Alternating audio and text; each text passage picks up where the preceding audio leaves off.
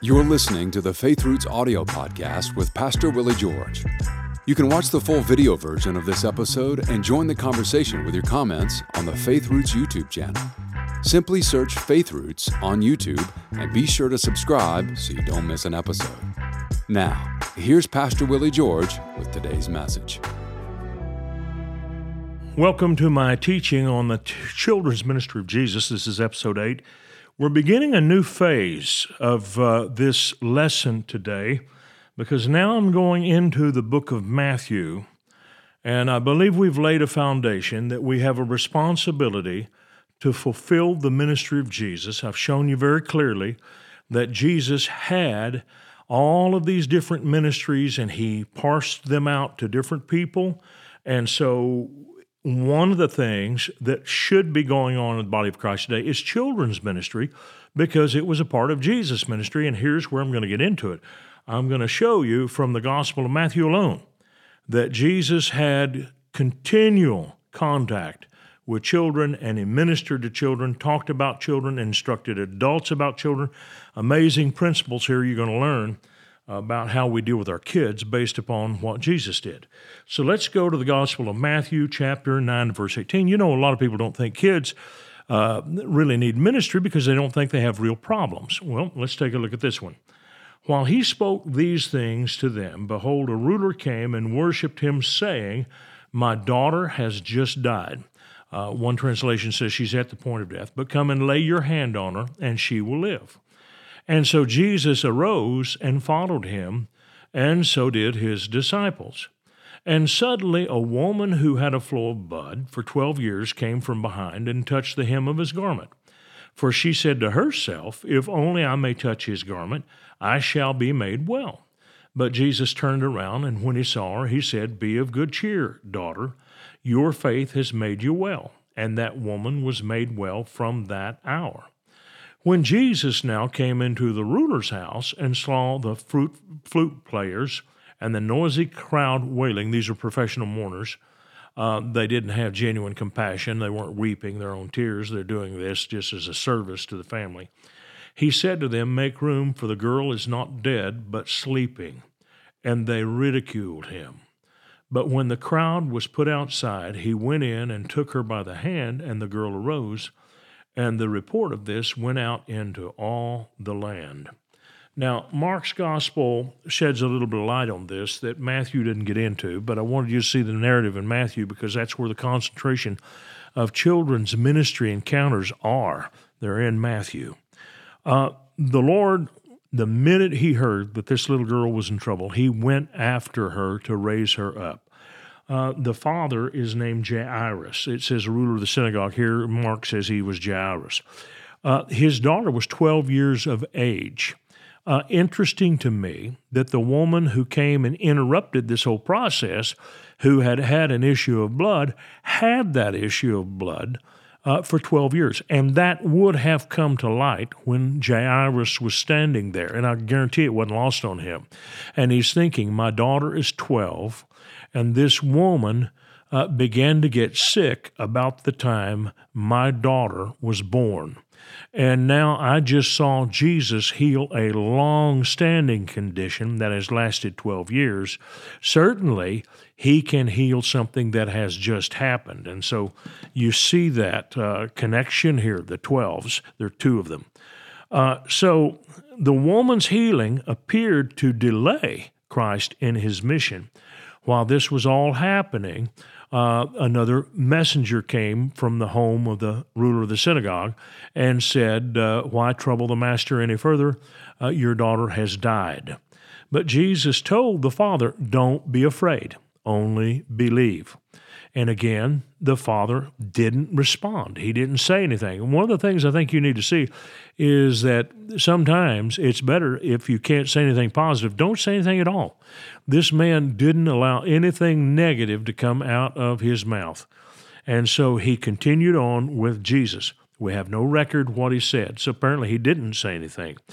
Uh, when the Lord arrived at Jairus' house, it was filled with mourners but Jesus actually put them out. and he, he made them leave because they were terrible for the environment of faith. I don't think so much uh, for Jesus, but I think so much for Jairus and his wife. Uh, they didn't need to hear this constant contradiction to what was really happening here because Jesus is going to raise this little girl from the dead. He doesn't need to have people in the house continually saying she's dead and so forth. So he gets them out of the house. And sometimes that's what you have to do to have an atmosphere of faith. You have to come apart from the noise of the world. You know, there's a story in 2 Kings 4 about a widow whose two sons were going to be taken into slavery because she couldn't pay a debt that her husband had left her owing. And the prophet said to her, I want you to go borrow all these empty containers, you and your sons get them into your house, and then you close the door. Now, why would he say close the door? Well, houses were very close to each other in those cities. Neighbors would have been curious as to what they were doing. They would have come in and they would have ridiculed the idea that oil could be multiplied from one little jar into all of those big pots. And so Jesus said, uh, Shut the door. There are times when you have to shut out the world and not listen to all of the voices of unbelief and the skepticism that's out there.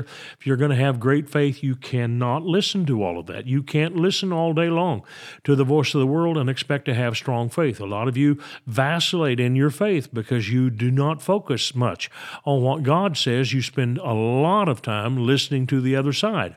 And sometimes the other side is not necessarily evil, it's just contradictory. Sometimes even the people that are saying things mean well, they just don't say the right thing in faith. So when the Lord arrived at Jairus' house, he put the doubters out. He understood the importance of this faith atmosphere. Then he goes over to the little girl and he says to her, Talitha Cumi, which is Aramaic, which tells me this is the language that the little girl spoke. The common uh, conversing language of that day would have been Aramaic. And so Jesus spoke to her in the Aramaic tongue. And he called her uh, and spoke to her, and she heard him. And she came from the other world and came back into her body. She didn't cease to exist. Her spirit had separated from her body, and Jesus called her spirit back in to the body. And then it's interesting, he took her up by the hand and he said to the parents, Now give her something to eat. That's something that Jesus himself did. And it was a confirming thing. In Luke 24, when you see Jesus arriving in the closed door room where all the apostles are hidden for fear of the Jews, and it's on the night of the resurrection, he says, Peace be unto you. And they are absolutely terrified. They don't know that it's him. And uh, they, he, he shows them his hands and his feet and his side and says, Look, it's me.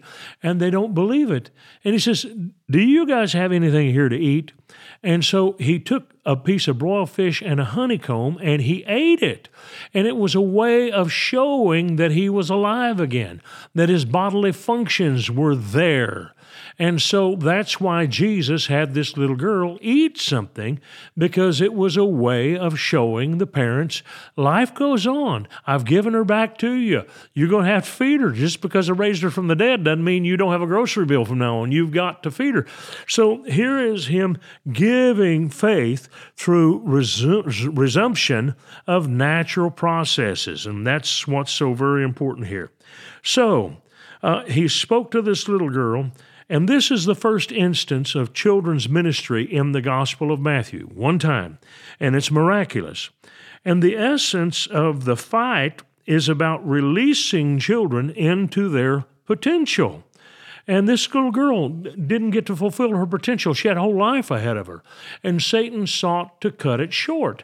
And Jesus came not only to put her back into physical life, but to restore her potential.